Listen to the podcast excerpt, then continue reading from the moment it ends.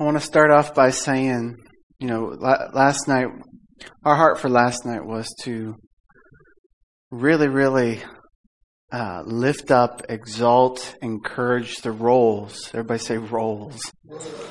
The, the roles that, that, that mothers and fathers are called to play. Not just as mothers and fathers, but as men and women, as husbands and wives. Okay? Because uh, for whatever, uh, uh no, not for whatever reason, uh, the enemy has an agenda to come after identity. Identity is a very powerful thing, and it is only given to you by one person, and it's Jesus. It's Jesus. You don't get to decide your identity. It's not fluid. It's set by Him. And He gets to tell you who you are.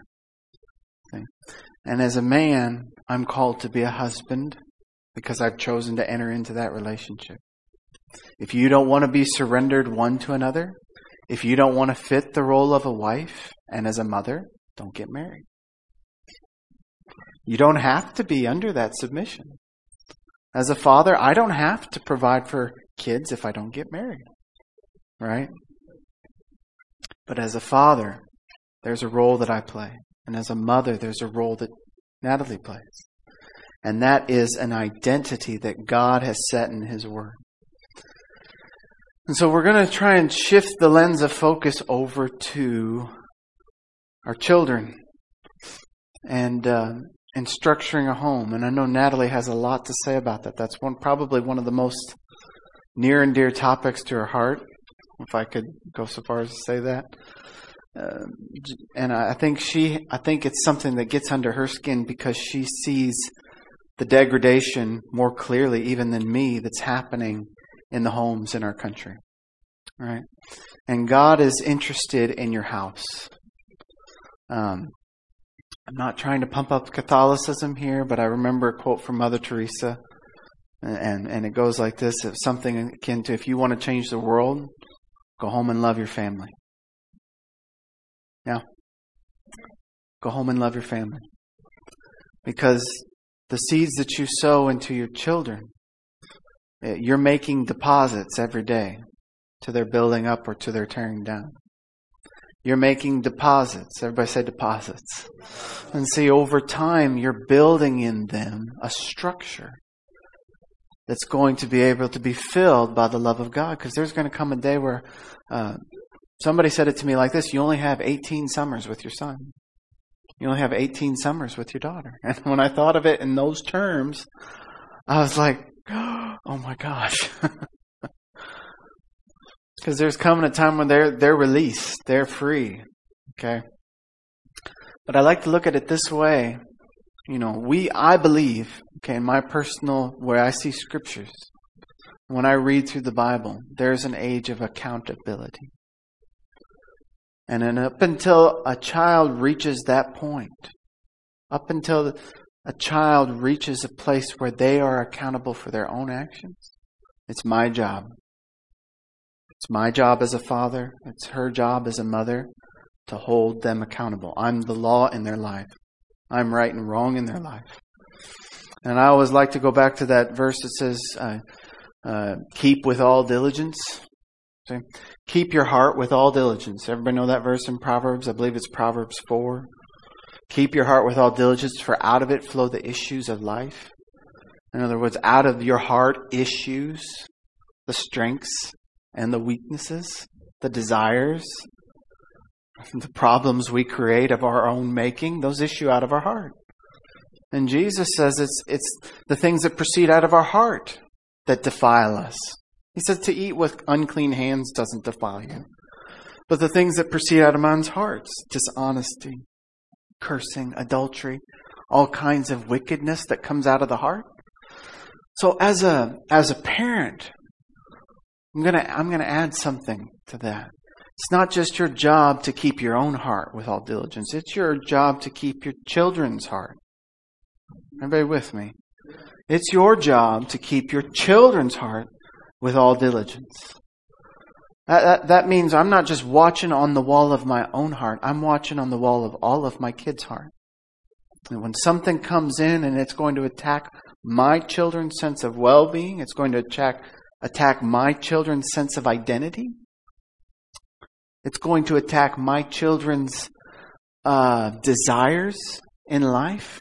Or if I see things getting out of hand where they're getting uh, too much of a good thing, I'm going to curb it in, okay? Because that's my job as a parent, and that's your job as a parent. Amen. So we're going to be talking about structuring a home, and and I have a little bit more to add to that tonight, but I feel like I want Natalie to start for multiple reasons, mostly because Emma's got a little timer back there. so we're going to turn it over to Natalie. So why don't you all give Natalie a hand here?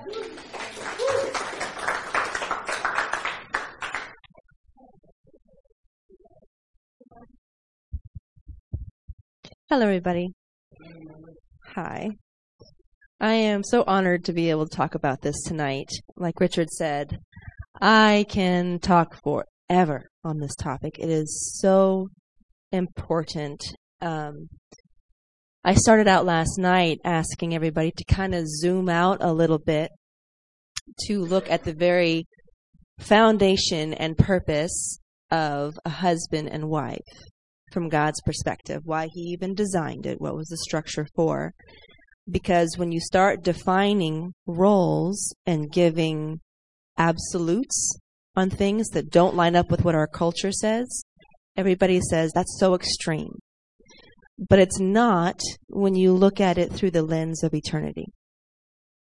When you look at it through the lens of what's important to Father God, what He sees you doing for your home and your children, or the people that have been entrusted to your care, He thinks that is the most important thing that you can do with your life. And so, as I go through and talk about discipline, structure, standards, all of these things that eh, when people hear that, they're like, that's a little extreme. I don't know that I can do that.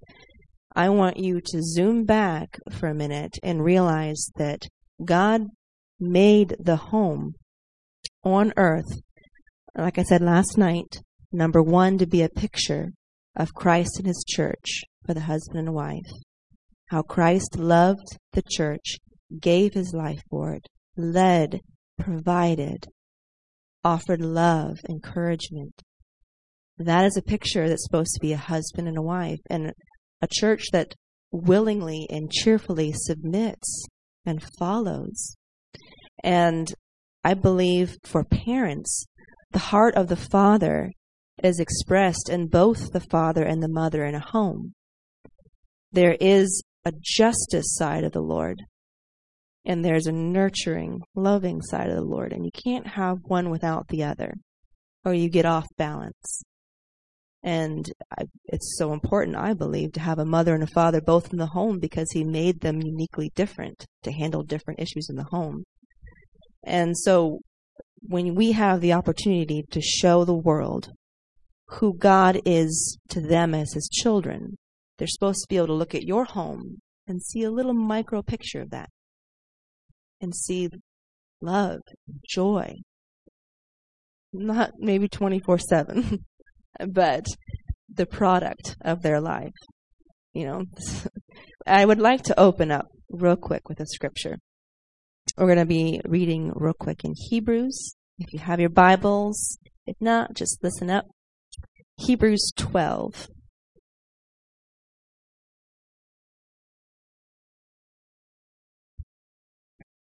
not my Bible or anything. There you are. Hebrews 12, verses 5 through 11. I'm going to go ahead and read this out loud and just listen up. And by the way, I'd like to make a comment. Those of you that are not parents, don't have any, you know, desire to be, you know, or if you're not in that stage of life, or if you feel like you're past that stage of life, I really want you to listen and glean and receive possibly wisdom, information, guidance for other people in your life. Because I remember the Lord used to teach me when I'd sit and listen to somebody talk about the basics of Christianity. you know, over and over and over again. And I could feel myself just tuning out. Well, this doesn't really apply to me. I'm good. This is not where I am. The Lord corrected me on that and said, no, you need to engage. You need to be present. You need to have your heart open to receive because I want to call upon every single one of you in the audience to be able to give out. Okay. And so part of this is being able to be filled up with wisdom and understanding so that you can also give out to those around you. Um, okay. So Hebrews 12, 5 through 11. And you have forgotten the exhortation which speaketh unto you as sons. My son, despise not the chastening of the Lord, nor faint when you're rebuked of him. For whom the Lord loves, he chastens, and he scourges every son that he receives. If you endure chastening, God deals with you as sons. For what son is he whom the Father chastens not. But if ye be without chastisement, of which you all are partakers, then I'm not going to say the B word in church. you are illegitimate and not sons. Furthermore, we have had fathers of our flesh who corrected us, and we gave them reverence. Shall we not much rather be in subjection to the Father of spirits and live? For they, verily, for a few days, chastened us after their own pleasure, but he for our profit, that we might be partakers of his holiness. No chastening for the present seems to be joyous, but grievous. Nevertheless, afterwards, afterwards, it yields the peaceable fruit of righteousness to them who are exercised by it. Paul was drawing a picture of how parents deal with their children and how our Father's going to deal with us, our Heavenly Father. And I am very fortunate that I had a wonderful father. Um, I'm from a big family. There was nine kids, all one mother, one father. And my dad made the decision when he decided to have nine kids that he was going to have a home that was in order, that he was going to take it upon himself to teach his children the Word of God. He wasn't going to pass it off to somebody else. He was going to raise us, discipline us in the admonition of the Lord. And so I personally have a really good example to draw from as a, a father. And I'm so grateful for that. And I think if you don't have that experience in your life, it can be a little difficult when you're faced with a situation where you're supposed to parent and you're drawing from, okay, how did my dad do this? How did my mom do this? And if it was dysfunctional and not Christ like, then you feel like you have to build a whole new set of skills. And number one, your father is able to teach you and guide you in how he treats you and how he loves you in his faithfulness, how to teach and love and discipline your children. So, um, yeah, I just wanted to give you hope that even if you had a rough childhood, your father is there to teach you with this. And I can say that my home growing up, all of us kids, we got to see this scripture in action. It was the peaceable fruit of righteousness in our home in various different ways uh, because he did not spare the rod. He did not spare his love. And so we'd be out, all nine of us in a restaurant, mm, like little peas in a pod, the littlest next to him, all the way to the nine. Still, no one's throwing food, no one's screaming.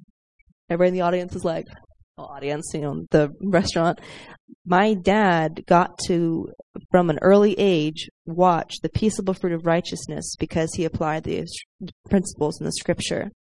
And so for me, when I approached parenting, I knew, I knew it was going to be a job that was going to be difficult. I knew it was going to be hard work. I knew it was going to be exhausting. But I also got to see my family love each other. We love being around each other. We love getting together. It's not a place we're trying to escape from all the time or feel like we're obligated to go and visit because my dad's built a place in his home that's full of love. Um, so I wanted to go through two things before I pass it over to Richard. I wanted to go through what it looks like to discipline in a godly way and what it looks like to structure your home in a godly way. And so uh, the first thing, if you're writing down something in terms of discipline, it's a, a bit of wisdom my dad gave me, and I've always held on to it. Uh, this might sound like it doesn't mean much, but if you carry it through, you'll understand why. Uh, never give any command to your child that you won't spend 20 minutes fighting to see through. Don't even open your mouth to tell your kid anything unless you're going to see it through. That sounds kind of random, I think, at the beginning. But I have noticed so many parenting styles that it's all about redirection with their children. It's all about, let's see if I can distract from the fact that they're not listening to me, you know, or let's see if I can just holler at them until they'll listen. And I want to let you know that your word to your children needs to be weighted. It needs to be full of authority. It needs to be the last word in the house. And I feel like I have to go around and give people permission to be the parent. Yes, you're the parent. Parent your kid. Take charge. Lead your home. Don't let your kid lead you. And right now, there is a very strong philosophy of children led parenting where the children are going to feel squelched if you tell them no. There's literally a school in Tulsa they're not allowed to say no to the children. They can't say the word no to three year olds. Um, and the teacher goes to our church, and I was like, How do you do this? I would drive me nuts, you know?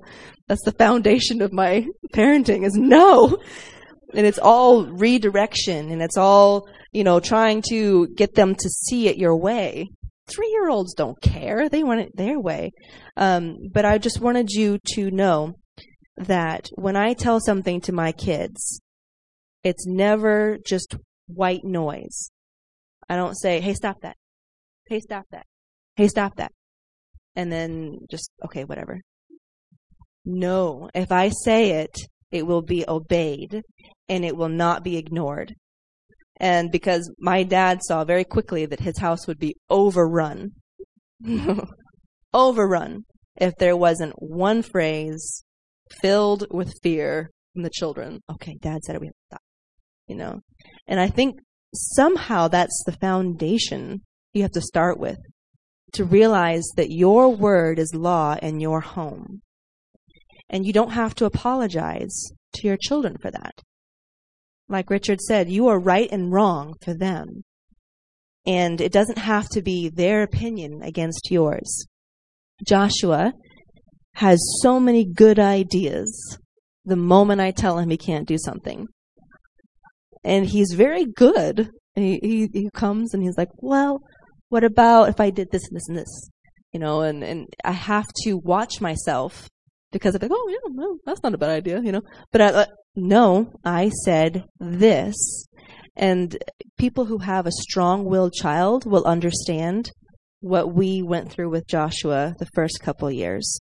It was battle after battle after battle of establishing my word is law in this home, and you will not talk back to it. And people think that somehow that's going to damage their children if they can never get their own way. And I'm going to go into why there also needs to be grace on the side of it. But I think before anything else, you need to understand your words have to mean something to your children. Your words have to be law, and they will not be ignored, and they will not be spoken against. Okay? Let's start with that foundation. And I'll see parents debating with their children. I'll hear them yelling at their kids for five minutes, and it goes one ear and out the other because they feel like once their parents is in hysterics screaming at them, well, I guess I better listen because it's getting hard to listen to. You know, no, you never get to that point because your word needs to be law. And um, the what I tell people also is that your kids need to have clear expectations from you.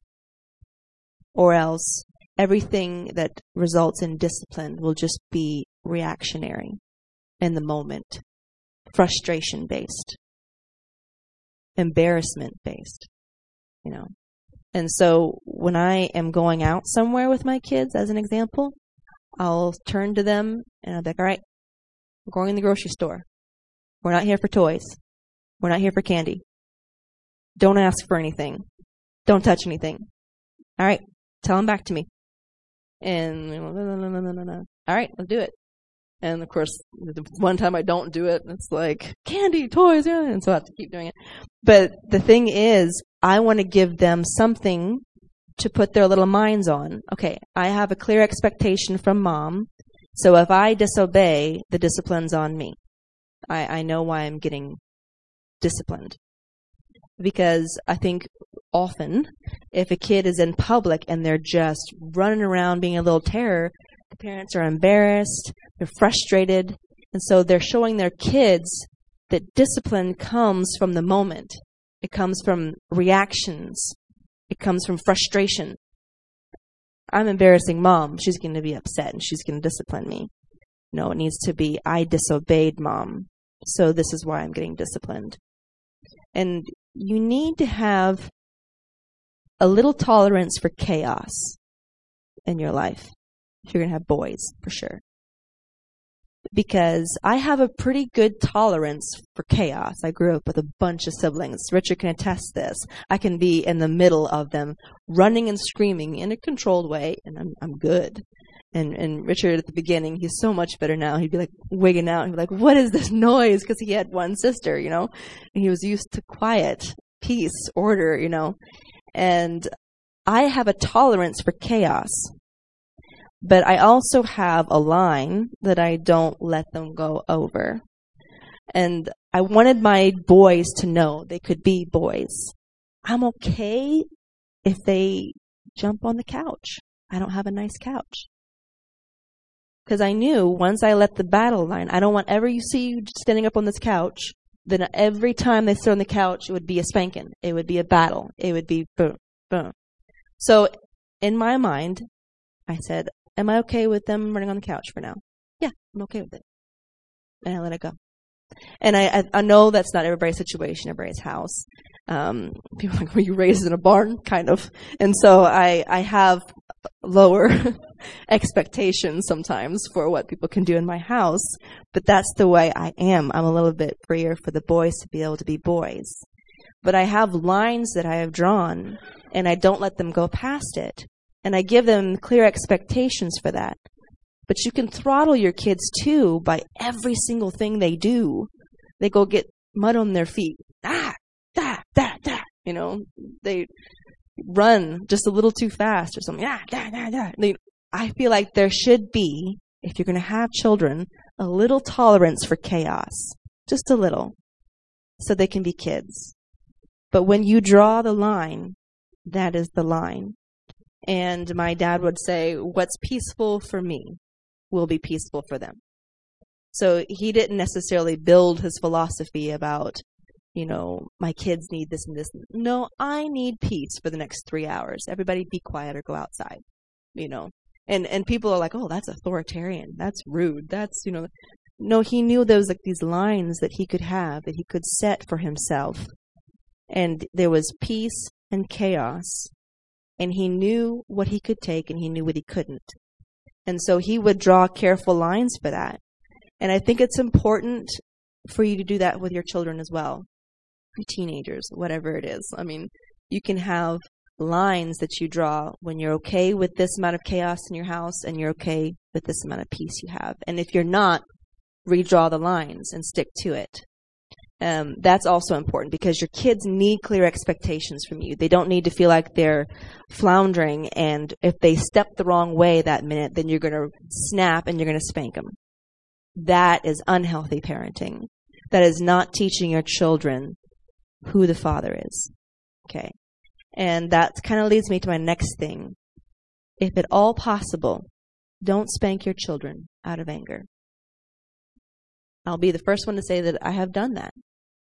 But if all possible, if I need a couple moments, I will step back, get calm again, and I'll come back and I'll spank them without screaming, without wildly flinging and grabbing the closest thing next to me and whacking him with it.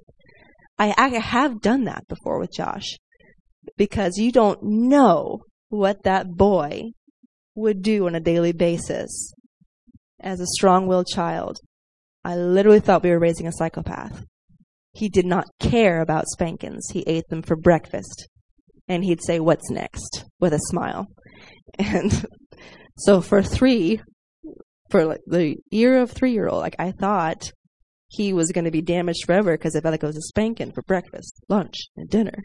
And at bedtime, it was two hours. And I feel like that consistency did pay off. But that was also why I learned to tolerate some chaos and tolerate the lines that I want to defend. Because Josh would try every line multiple times a day. So I had to decide for my own peace of mind what am I going to defend and what am I going to let go.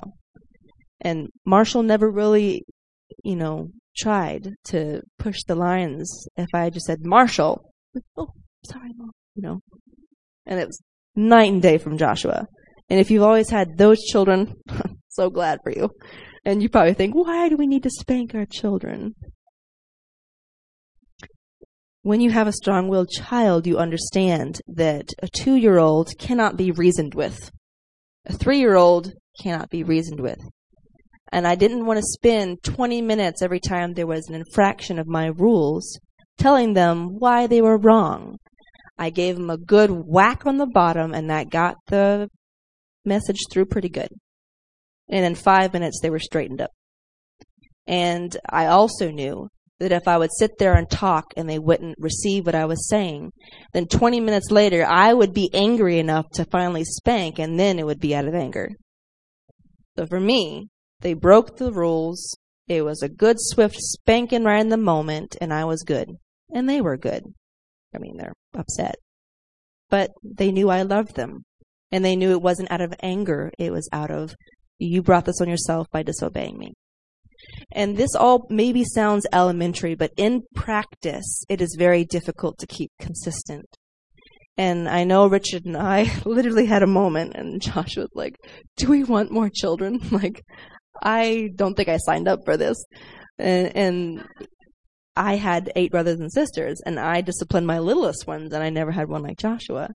And so I, I'm glad in a way because if somebody comes to me and is like, I, I feel like I am constantly disciplining, constantly spanking, constantly correcting, when is the time for love and cuddles and reassuring? It is there. It will be there. It might be two years later, but it'll be there. I'm serious. Joshua has such a wonderful heart. He is such a little gentleman, and he is respectful, and he he will try the lines, but it has settled in his little mind and heart that me and Dad are the leaders of the home, and he can try to fight, but he won't win. And that has made such a difference because he has the personality that will run your house. He will run anything that you give him the authority to run. And there are children like that, and they're going to change the world. But you need to know that your job as their parent is to harness that and make it respectful and obedient. The goal for discipline is repentance, not ridicule. And I am guilty of this as well, but I know it and I feel it and I can feel it in my heart when I do it. You turn to your kid. What is wrong with you? Don't you remember what I said five minutes ago? Are you blind? Are you deaf? That is not the goal of discipline. The goal of discipline is repentance for when they have done something wrong, a correction so that they will in their life have the peaceable fruit of righteousness. And it will be easier for them to follow the Lord it'll be easier for them to have a moral compass in their life. So I don't want to instill in them the idea that when they make a mistake, not only are they going to get disciplined, they're going to be shamed for it. they're going to be ridiculed for it. They're going to be feeling bad about themselves for the next couple hours. And when they've been testing the lines, it's tempting to do that. Because for me as a woman and my personality, if somebody were to say that to me, I would stop what I was doing right away and I'd figure out what's wrong with me. And I can't project that on my kids. That's not a healthy way for them to realize they're doing something wrong. It's my job to stay above it, not get down on the level of some schoolyard bully who's going to bully them into seeing things my way. And there is a difference there. And it's in the moment, it is hard sometimes to keep it just to the point. Why did you do this? You disobeyed, and this is what's going to happen.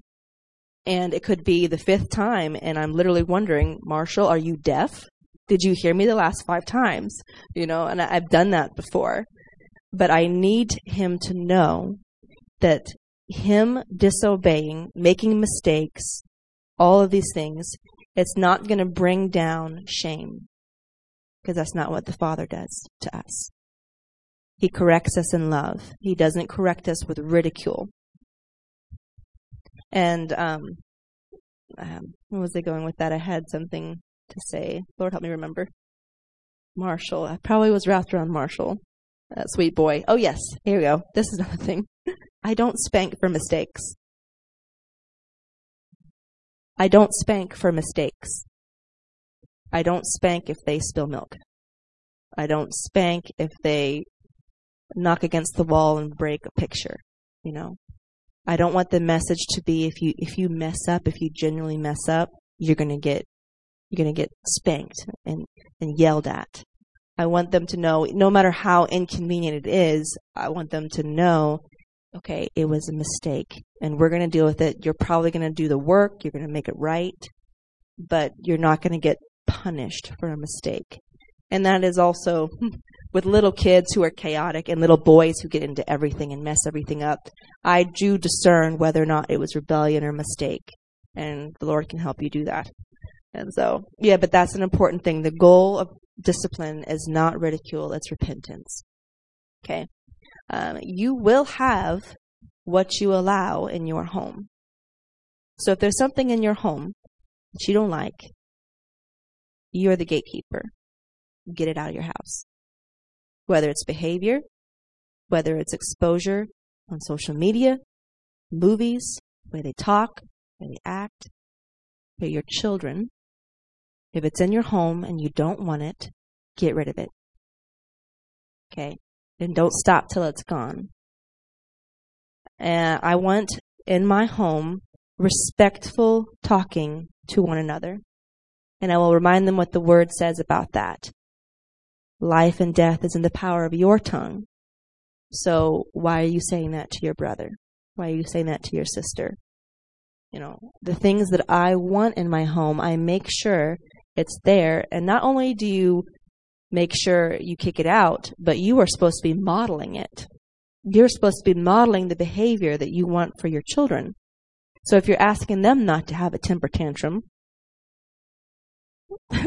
are you showing them how not to have a temper tantrum? You know, you're asking them not to swear. Do you have a potty mouth? You know, and so you need to know that you are also the model for your children. Dad would always say, you could teach what you know, but you're going to impart who you are.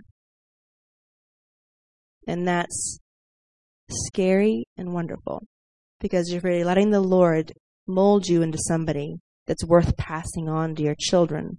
It's a wonderful thing because they're going to have that example in their hearts and their minds as they go about their life. Okay, so for me, I didn't necessarily want to go into like spanking because I know it's a hot topic. Just suffice it to say, I have no issues with spanking, and I think it's a wonderful, wonderful tool for straightening up children. But if you're spanking at 13 and 14, you might have gone wrong somewhere. Like, I, I think there's a, a petering off uh, for young children because I don't have a moment to explain to my three year old why running out in the road is going to be bad for them can't sit down and tell them all the bad things. They don't know this. So when they're running out in the road and they can't listen to me saying, stop it right now, they need to know there's going to be a big spanking on my bottom if I don't obey right now. Not, oh, mommy's going to talk to me for five minutes. So I can deal with that. You know? So for me, I have noticed for my children, I will spank. And I will make sure they know that that is going to hurt, but it's going to be from love and not from anger. And so I, I do have friends who have seen all of the dysfunction that comes with spanking children and the abuse of it. So they will not spank their children. They will sit and they'll explain and they'll talk things through, but they don't back down on what they've said. They make sure what they said is obeyed. And it seems to be working for their children. And so I I would just personally rather not have to because when I say my word is law, it is law. And if I want to explain to them why I laid down this rule, I will do that if I want to, not because I have to. Ha. It's wonderful being a parent. And so, yes, that's what I have to say about discipline for that. And then the next thing I just wanted to, to give you some pointers on how I have structured my home and the standards that we have taken for our home, for our children. Because I don't think maybe this might be an oversimplification, but I'm not sure if people 40 years old and over quite grasp how terrible and toxic the social media and um, movies, TV, YouTube, how truly awful it has become. It has become so toxic for a child, and it is around every single corner. you cannot escape it. And so for me and Rich, we have decided that our home will be a fortress against social media, TV, and movies for our children. And so when I, say that, there is nothing that gets to them without coming through us. Nothing. Or Roberta when they're at Roberta's house. And I'm, I stick to that so hard. They don't watch anything new unless I am sitting there with them. So they watch a lot of old TV, old Disney, old things that I know from my experience won't jack them up. Because, I mean, I, I'll be sitting and watching a TV show with them, and it'll start giving a message that um, this chipmunk has two dads, and he is making Christmas presents for all the kids. This is wonderful. And by the end, they're all applauding, you know. And this was a, a TV show that we had been watching all the way up to that point. Little cartoon kitty cat, and it was so cute and so fun, so well made. And that episode, at the moment, I didn't jump up and ah. We finished it, we turned it off, and we never watched it again. And so they didn't think anything of it because it they didn't come out and say that they were married, but the just the messages one after the other, and they're so sometimes benign, but it's just a washing. It's just a washing over your children, and they're so accepting of any idea at their age, and they have no idea how to put it through a lens of truth so that it's your job to make sure they see everything through a lens of biblical worldview. So I don't have necessarily an issue with them watching Moana. We'll watch it, and at the end of it, I'll take them aside and I'll be like, okay, they were talking about demigods in there. What do you suppose that was? And we'll start a little little talk right there. And I'll say, the Hawaiian culture, they did not have the gospel of Jesus Christ. They don't know how our world was created and that God made us all, has a plan for us, that Jesus came to redeem us. So what they did is they created stories about how this world was created and how things were run and how things happen. And this was their interpretation of it. So this is why it's really important for us to be able to give the gospel. Not everybody knows it yet. So their little minds will take Moana and all the fun, dancing, cute things, and it's in the box of they don't know God. They don't know the gospel. This is a made up story. And so for me, you know, and I, I'm completely fine with parents who draw the line even before that. That's great. Do what you need to do for your home.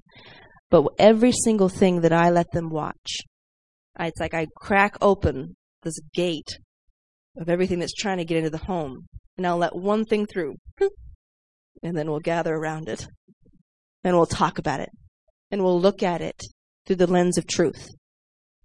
Because I don't want my kids necessarily getting out in the world and be like, oh, what is Allah? What is Buddha? What is a demigod? You know, like, and they just, so many things that are left unanswered in here. And it was just bad, bad, bad, bad, taboo, taboo, taboo. Don't look at it. Never touch it. Never talk about it. And so I think my kids, the way I'm handling it in my home, so they're not caught off guard with everything the world has to offer, I will, when they're ready for a certain idea or topic, I'll let it through and we'll talk about it. And we'll let the Word of God decide what's right and wrong in that particular issue. And so, what me and Rich are doing, I think every parent has to be doing with their kids because they're getting so much. And we are in a unique position that not a lot of parents can be in where I control every moment of my kids' day. They're not in school, they're homeschooled. I'm with them. So they don't really get to go and be amongst a culture that's giving them all of the wrong messages and then come home and then have to like work through it, maybe all by themselves and try to put all this information in boxes of is this true? Is this right? Is this wrong? What am I supposed to do with that? So what am I supposed to say to them? You know, and that's why a parent, you can never stop the conversations. The vigilant, vigilant jumping on things the moment you hear it. Like, let's talk about this. What does the word say about this? And that right there is going to help your children develop the ability to run things past the word of God. Because that's what you want them to do when they're out of the house. So I'm starting it right now with them. And Moana was just a little example, but there's other things that we're talking to them about and when I'm reading books to them. And I will say this, movies I believe, have the power to wrap up their little emotions and deliver them a message that can be anti God, anti truth, in a way that maybe reading a book can't. I mean, books are like that too. But uh, there is something that I do guard against even more strongly with movies. Because I've watched movies that make infidelity seem like the most normal thing in the world, that it should have happened. Yes, you're rooting for it by the end. That's how powerful movies and storytelling can be. And so, for you in your home, you make sure the messages that are coming through and these beautifully wrapped in emotional stories are not giving your kids all these seeds of doubt and that's that's huge. If you can do that for your home, just build a wall and don't let anybody else look at that and be like, "You are sheltering your kids. They are not going to know what to do when they get out in the world. What is wrong with you? They need to be normal. They need to see these things. It's just sex. Who cares? They need to know about it." You you are the one that introduces things to them. You are the one that gives them the ability to run it past the word. Okay? Don't let the world do it for you. Um, and then one more thing, and I'll probably turn it over. I'm not even sure. I'm not keeping on my topics here. But um, yeah, don't abdicate your role because there are so many things that are willing to parent your kids. So many things are ready right there to give them the information they need if you're not giving it for them. Okay. And so uh, basically, that's how we're structuring. We don't give our kids the remote. They don't get the remote just to go and watch. And it's like, this is a start time, this is a stop time. And the most wonderful thing we did was in February, Richard uh, thought of it, it was no screens at all. So February, we turned the TV off, then switch off, and they had an entire month without a single TV show, single game, single movie. I think we had a movie night where all of us got together and watched something. And the kids for the first week were like zombies. They're like, oh my gosh, what am I doing? Like on the couch, you know. Every five minutes, mom, what can I do? Mom, what can I do? It's like little drug addicts, you know. And I'm like, look, go find something to do. You got a bunch of toys, you got outside, anything, you know. And so literally within a week, it was just the most imaginative games. They were playing outside. They were doing things with each other. And I will notice that we'll like, we'll start doing media with them. We'll give them an hour here, an hour there. Weekends now are the time they get to play games, not during the week. And I can tell when Monday rolls around, it's like they just, their attention spans all whack and they're just like crazy. And I'm telling you, it's powerful. Screens are powerful. And if I could say anything to you about structuring your home, I would do your best to just limit it. Just limit it. They're not going to die. They're going to do so well without it. Um, but there's other things that I could say about this, but I think I'm going to pass it off to Richard um, because those are the biggest things for me. Guard your home. Isn't that good? Lots of practical stuff. The most important thing, and I think it's wrapped up in that phrase that you said, uh, you can teach what you know, but you impart who you are. Right? And uh, the most important thing you can do is continue to model Jesus. And I want to go back to something I said on Sunday is that you have the complete ability right now. I said I don't believe in a progressive salvation. What I mean by that is you're never going to get more saved than you are right now. Everybody on board with that? You may learn more and you may grow in knowledge, but the ability to walk in who Christ is is in you today. So when he reveals things like this, maybe you didn't have a good image of an earthly father or, or how to structure a home. Maybe this is news to you, maybe it's not. But if it is news to you, the hope I want you to leave with is that Jesus is in you right now to start these things. You don't have to pray about it. Um, you can pray about leadership, okay? But, but you have the ability to start to walk like Christ in these areas. I do want to add my two cents. For, it's only 8 o'clock, okay? So everybody just take a little stretch. Reset if you need to move a bit, okay?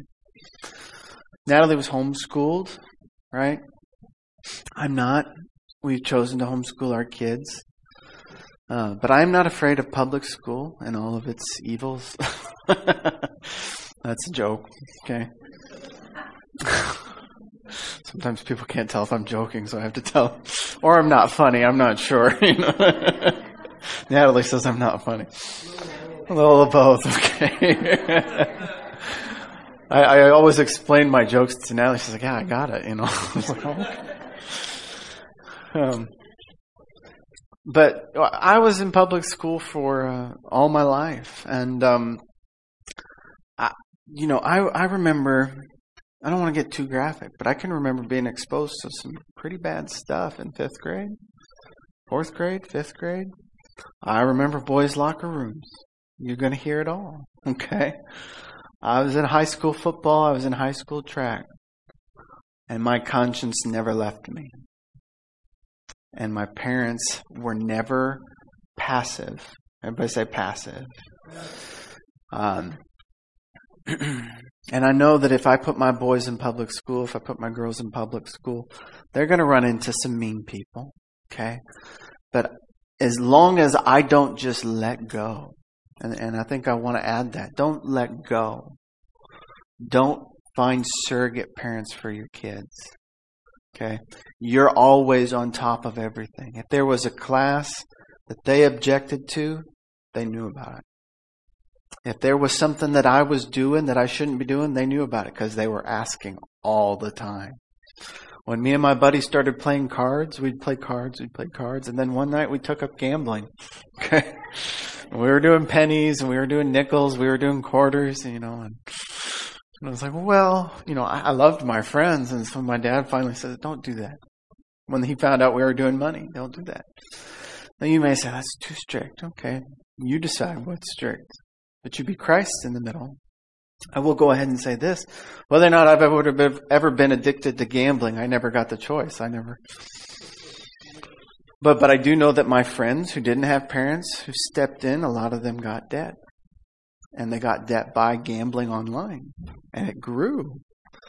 So you, you may say, well, you're being too strict. Well, when aren't you? When aren't you being too strict? When is the line there? You need to decide that. Okay? Public school is is is not a scary thing if you're being a diligent parent.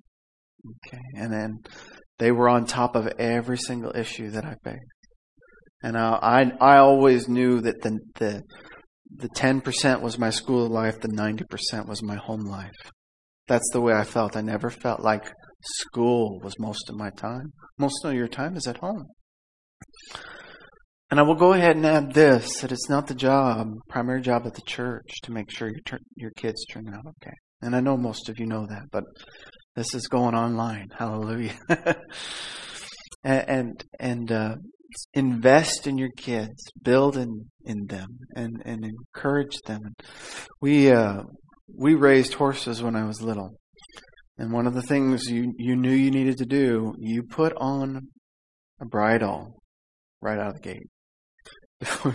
the moment stands up, you put that bridle on. Right? You put that bridle on and you start to lead it around when it's a baby. Why? Because you can deal with babies. Right? When they're when they're full blown stallions, geldings, whatever it is, you can still train them. Okay, there's hope. It's just a harder battle, right? it's a harder battle. So you pay the price up front and it's easier, and that's the peaceable fruit of righteousness. We're not exaggerating when we say we would sit there for two or three hours telling Josh to go to bed and stay in bed. That was how bad it was. But now I never I haven't had that fight in years, you know. And that's just a microcosm of what of what parenting is. And it's progressive and it's consistency. Everybody say consistency. You know, God never laxes his standards, no matter how many ways you come about it. He never laxes his standards. And He has your good in mind. He has your good in mind.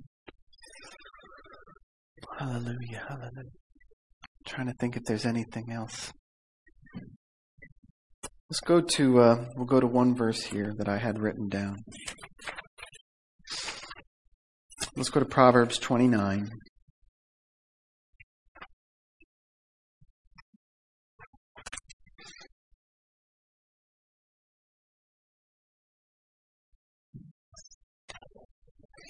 Proverbs 29,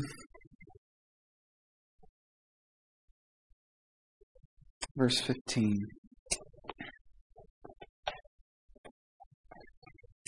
The rod and reproof give wisdom.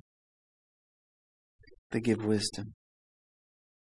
But a child left to himself bringeth his mother to shame. When the wicked are multiplied, transgressions increase, but the righteous shall see their fall. Correct thy son, and he shall give thee rest. Your Bible say rest? Mine says rest. Yea, he shall give delight unto thy soul. We have a generation of children that are left to themselves. And we're called to be salt and light to them. They're left to themselves. And, and they're losing their innocence far sooner than they should to screens. We were just we were over at the Mossman's house earlier today, had lunch, and we were talking about how some of these small schools, just country schools, uh, the, the, kind of behavior that's being introduced, uh, uh, it's incredible stuff that I never dealt with, even t- you know when I was in school 15 years ago. And, and the only way this stuff gets introduced to kids in little backcountry Iowa is because they've got a screen and they're watching TikTok. And there's nothing wrong with the platform, but the content. You hear me? If you do not check the content, there's one thing I, I wish I could rip out of every 12 year old's hand is their phone. Amen because it is, it is a gateway to stuff they don't know how to control or handle. They're not ready for it. And you, as your parent, Keep their heart with all diligence, for out of it flows the issues of their life. You will continue to see rise in homosexuality and transgender. You will continue to see more and more kids that way. Why? Because because it's uh, be, not because they're they're actually homosexual, but because it's being introduced on a wide level. The scale of this indoctrination is huge. It is the message, and it's our message has to be brought forward too, and it starts with leading strong families. Amen. So I want you guys to to keep those things in mind. Be consistent.